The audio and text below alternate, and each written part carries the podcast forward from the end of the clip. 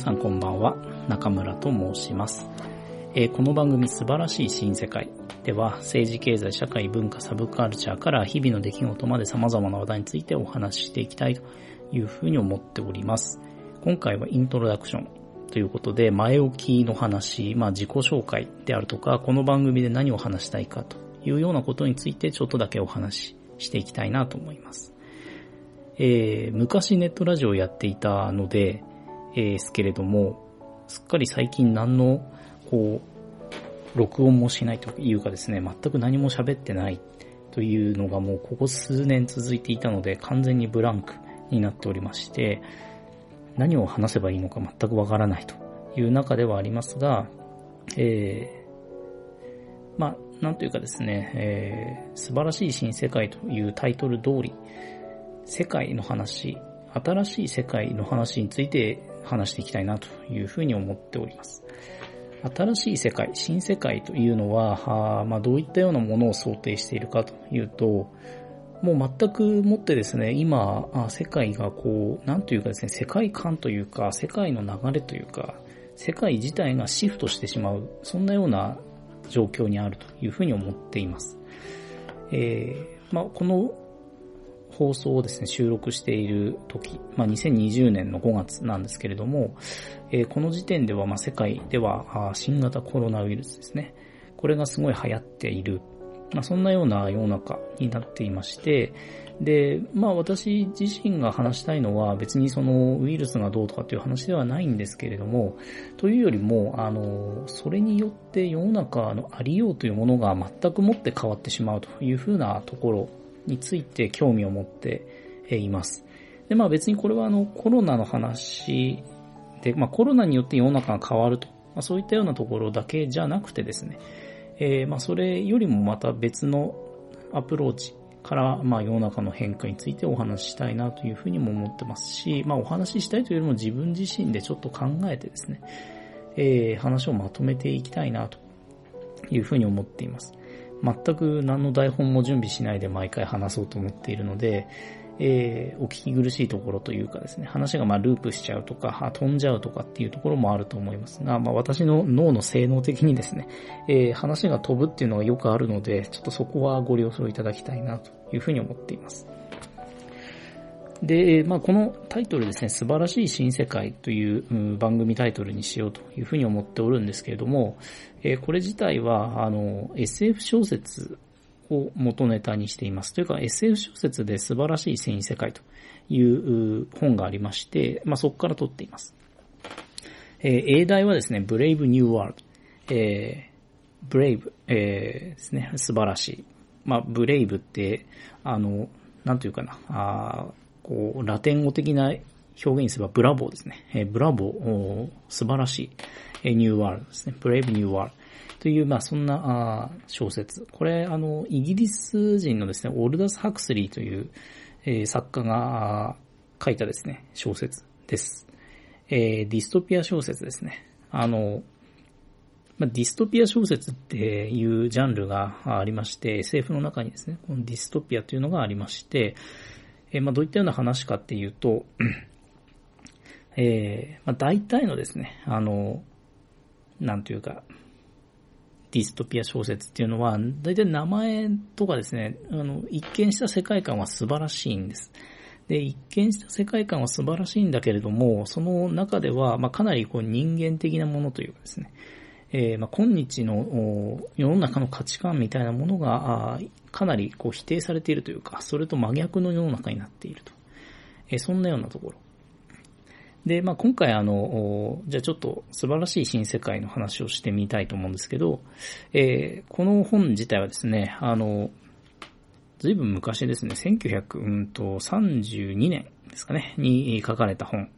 です。えーまあ、ジャンル的にはディストピア小説。で、このディストピア小説、さっきも言ったように、あの、まあ、一見して素晴らしい世界なんだけれども、中ではかなりこう、まあ、なんというか思想的な問題があるというかですね、えーいうようなものです。えーまあ、同ジャンル、このジャンルにはですね、えーまあ、例えば、ジョージ・オーウェルの書いた1984とかですね、まあ、そういったような、あの、えー小説もあったりします。えで、まあ、簡単にあらすじの話ですけど、えー、今からまあ、1930何年かからしたらすごい先、まあ今からしてもすごい先ですけど、えー、2540年ですね。あの、西暦2540年。まあこれあの、えー、西暦で表している世の中じゃなくて、えー、この世の中ではフォード起源、フォード歴、えー、632年っていう、まあそういう時代です。えー、ロンドンのですね、え、負荷条件付けセンターっていう、まあそういうこう場所があって、そこでですね、一番上の階級に所属している主人公、バーナード。え、この人はですね、少し様子がおかしくて、恥ずかしさに顔をあからめてしまう。まあそんなようなですね、え、シャイな人間でした。で、このシャイな人間がですね、あの、この世の中について、まあ一旦語ってみたり、えー、その世の中に、えー、ついて疑問を持ったり、まあそんなような話です。まあ簡単なあらすじを喋るとすごく難しいんですけど、まあこの世の中の世界観をじゃあ、あの、お話しすれば、ちょっとわかるかなと。え、この、ま世の中はですね、えー、これはですね、フォード歴。まあ、フォード歴っていうのが、あの、車のメーカーのフォードってありまして、この車のメーカーのフォードが、あの、この、西暦に変わる、えー、なんていうかですね、時代の、まあ、年数を数えるための単位になっています。まあ、これもあの、またちょっと意味深なところはありまして、まあ、ガンダムでいう宇宙世紀みたいなもんですかね。あの、えー、まあ、いわゆるこう、西暦っていうのは、キリストが生まれてからとかですね、キリストが生まれる前とか、まあそういったようなこう、えー、区切りをするんですが、この世界においては宗教は完全に否定されているので、えー、宗教的なものは排除されている。で、一方で、えー、まあ、科学的なもの、まあ、科学であるとかですね、技術であるとか、あそういったようなものについて、す、えー、べ、て、まあ、重きを置かれておりまして、そのためにですね、この大量生産の、まあ、権下というか総本山、1930年代といえばですね、まあ、一番絶頂にあったフォード、えー、このフォードのですね、えー、名前を取って、まあ、フォード歴というふうにしている。で、このフォード歴のですね、141年という頃に始まった、あの、最終戦争、9, 9年戦争、9年戦争ですね。というのがありまして、これによって、まあ、世界中のですね、あらゆるものが破壊されて、世界が崩壊してしまったと。で、その後にですね、あの、世界のこう、統一政府というものを作りまして、まあ、あの、この悲惨な戦争をもう二度と起こさないためにですね、え、世界を永久に平和にするためのですね、あの、仕組みというものが考えられます。で、まあ、この仕組みというものが、あの、えー、強制的にですね、必ず何かを消費する、えー、強制消費運動とかですね、えー、あるいはですね、えー、宗教的なものっていうものから戦争、まあ、宗教戦争みたいなものが始まってしまうというところもあったので、平和のためにですね、宗教を禁止する。えー、まあ、あとはですね、人々が衝動とか欲求とか、そういったようなもので、えー、争いを始めてしまうという懸念があるというところから、それをこう否定するためにも、えー、まあ、ある、ある薬、これソーマっていう薬ですけども、これを開発しまして、え、気分が良くなる。で、え、宗教的高揚感が得られる。まあ、この二つのですね、え、効果が得られる。そんなあの薬を開発しております。アルコールと宗教的熱狂の両方の良いところを足したような、え薬というか飲み物というふうに、まあ、作中では表現されております。で、ちょっとでも嫌な気持ちになったらこの相馬を飲むと。えー、まあそういったようなですね、あの、薬がまああると。で、そういったような世界観で、えー、その社会の安定のためにはですね、自由とか、平等とか、博愛とか、倫理とか、そういったものを、えー、一切排除するで。そういったものを解く学者ですね、学者、そういったものを研究する学者は、まあみんな、えー、殺されていると。そういったような世の中です。まあ、カーストのようなものがあるとですね、まあこれはあのピラミッド構造みたいなあの感じですよね。一番上から一番下まで。まあ日本でも死の交渉と。で、まあ武士、えー、農民、えー、まああとは職人に商人みたいな、そんなようなですね、ピラミッド江戸時代にはありましたけど、まあ、それのようなもの。えこういったようなものが、あの、まあ、作られておりまして、え上からアルファ、ベータ、ガンマ、デルタ、イプシロンっていう、まあ、この5つの階級があって、それごとにですね、あの、まあ、地位が上から下までこう決まっていると。で、このカーストっていうものは、実は社会の安定のためには非常に重要でして、えまあ、これはあの、聞いている方の中で、えー、社会人の人、まあ、会社員とかですね、まあ、サラリーマンとか公務員とかしてる人がいる、いればなんとなくわかるかもしれないんですけど、えー、社会というか組織の構造って、上が少なくて下が多いと安定するんですね。それはあの、なんでかわかりませんけど、そういったような、こう、決まりになっていると。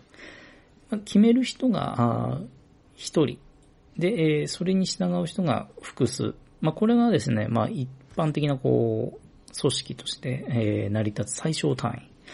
まあ、これはあの、上が社長から下は平社員までっていう社会の、まあ、会社の構造もあるし、えー、同じ、例えば部の中でも部長から課長とかですね、えー、まあ、あと係長に平社員みたいな。で、さらに平社員の中にあっても先輩から後輩まで。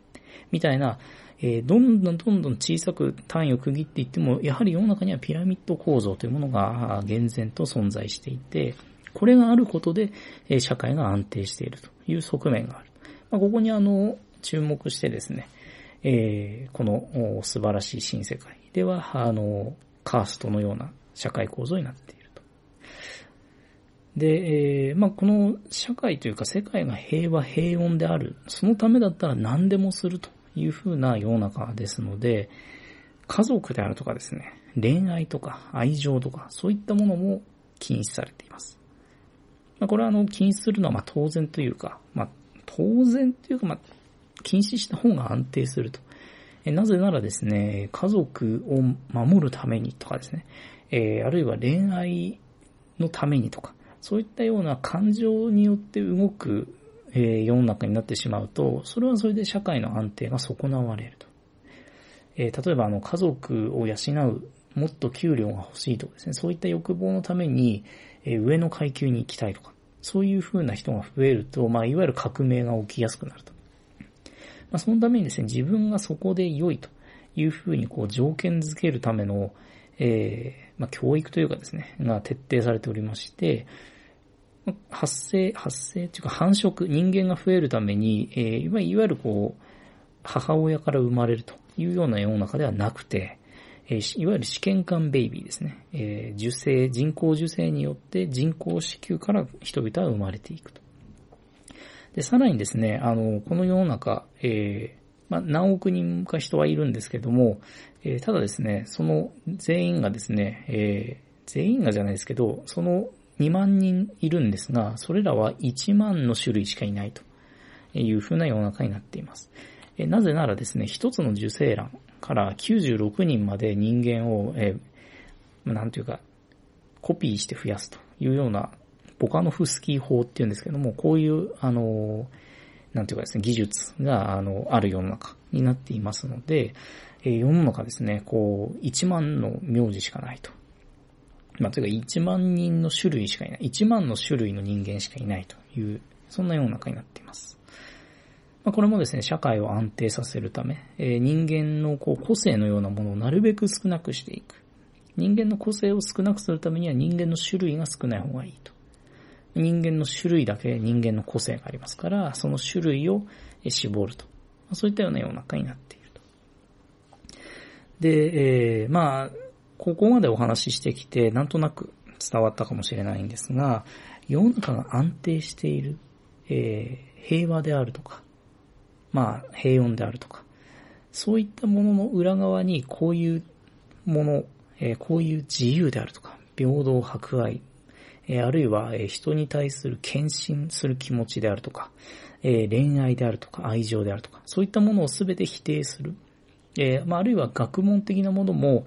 哲学とか文学とかそういったものは、あの、学者は皆殺しにされています。え科学は許されています。そういったような世の中、まあ、いわゆる科学至上主義であるとか、えー、あるいは平和至上主義であるとか、そういったようなまあ世の中になっているわけですが、まあ、これが、えー、一見すると平和、えー、で、平穏で安定していて幸せ。だけれども裏を返せば、あ人間らしさというものが全て失われている。まあ、これが一体幸せなのかどうなのかというのがこのお話素晴らしい新世界の、まあ、ストーリーになっています。で、えー、まあ、まさしくですね、今の世の中っていうのも、そういう世の中じゃないかなというふうに思っています。えー、これはですね、全くあの、なんというか、このオルダス・ハクスリーが考えた素晴らしい新世界とは、ちょっと趣が違うものの、かなり似ている。平和であるとか、安心であるとか、そういったようなもののために、人々はいろんなものを投げ捨てる。えー、例えばですね、まあ、中国なんかを見るとわかりますよね。平和であるとか平穏であること。その裏返しに社会は監視社会になっている。自分の行動はすべて、えー、当局に把握されているし、例えばクレジットカードの情報であるとか、あの、交通機関をどこからどこまで使ったかとか、いわゆる Suica ですね。そういったようなもので、どこの駅かどこの駅まで、バスでどこのバス停からどこのバス停まで行った。そういった情報がすべて把握されていると。これは、あの、一見すると安心安全です。世の中街中に、えー、至るところに監視カメラがあれば、犯罪が起こってもすぐに捕まる。だろうし、すぐに捕まるから犯罪も減るんじゃないかと。ただ一方で、プライバシーはない。え、こういうですね、世の中を、まあ、人々が目指してきているんじゃないかなというふうに思っています。そういった安心へのシフト。え、社会から国家へのシフト。そういったようなシフトもあるだろうし、え、あるいは一方で今回あの、まあ、感染症が広がっているということで、え、集合から分散へというようなシフトもあるんじゃないか。例えば都市に人々が集まっていた、そんな世の中から、あ地方に分散して住むような世の中が来るんじゃないかな。そうなったらどうなるだろうかと。えー、駅に近い物件というものはその魅力を失うでしょうし、田舎で自給自足ができそうな場所というのは魅力が増すかもしれません。えー、そうならないかもしれないし、そうなるかもしれない。まあ大事なのは、それがいいとか悪いとかではなくて、えー、まあ、なんというかですね、そういった世の中が来たらどう思うだろうか。まあどうだろうかという、そんな新世界というものに少し思いを馳せてみたらいいんじゃないかなとえー、で、この番組ではですね、毎週、毎週、毎週はやる気ないんですけど、あの、毎回、あの、新しい世界っていうものについて、えー、一つテーマを選んでお話ししていきたいなと思っております。30分ぐらいですね、話していければいいかなと思っておりますので、まあ、暇な時、何かのお供にですね、聞いていただければ幸いでございます。えー、じゃあ最後にですね、私、中村の自己紹介というところですが、私、中村と申しまして、えー今ですね、日本の地方都市に住んでおります。えー、独身ではないですが、今一人でここにはいます。えー、でですね、あの、インターネットラジオ自体は、ずいぶん昔にやっていました。えー、3、4年前ぐらいにやっていたと記憶しています。で、えー、始めたのはですね、十何年か前、十数年前ですかね、あの、インターネットラジオというものが、あの、まだポッドキャストじゃなかった時代、えー、いわゆるこう、個人で作ったホームページからですね、えー、リアルプレイヤーでダウンロードしてきた MP3 を聞いていたような。で、さらに MP3 プレイヤーっていうのもですね、昔はあの、今はあの、スマートフォンで聞いたりとかしている方が多いかと思うんですが、昔はあの MP3 プレイヤーっていうのがあって、あの、ま、ミニジャックを挿す端子と、あの、なんていうかな、こう、フラッシュメモリーみたいなものが入っている、えー、本体があって、で、本体にですね、まあ、あの、USB のですね、USB の差し込み口みたいなのがついてて、そこからこうデータを入れて、で聞いていたような気がしています。ああ、なんていうメーカーを何を使ってたのか、形は思い出せるんですが、全くこう言葉が出てこないと。まあそんなような人間です。えー、というところでですね、あの、お付き合いいただければ幸いでございます。まあ、後ほどですね、あの、この番組への、まあ、お便りというかですね、えー、何かこう、アクションを起こしてみたいという方に向けてですね、えー、連絡先的なものもちょっと作りたいなと思っておりますが、今回のところはとりあえずこのぐらい。えー、目指すは毎月5のつく日に更新。5、15、25というところを目指しておりますが、まあどうなることやら。えー、10日に一遍って意外と短いですよね。で、取りだめしないといけないんですが、取りだめするほどの気力もネタもないというところではありますので、えまあ、その辺はですね、気長にお付き合いいただければと思います。それでは、今回はこの辺でお別れしたいと思います。えー、おやすみなさい。さよなら。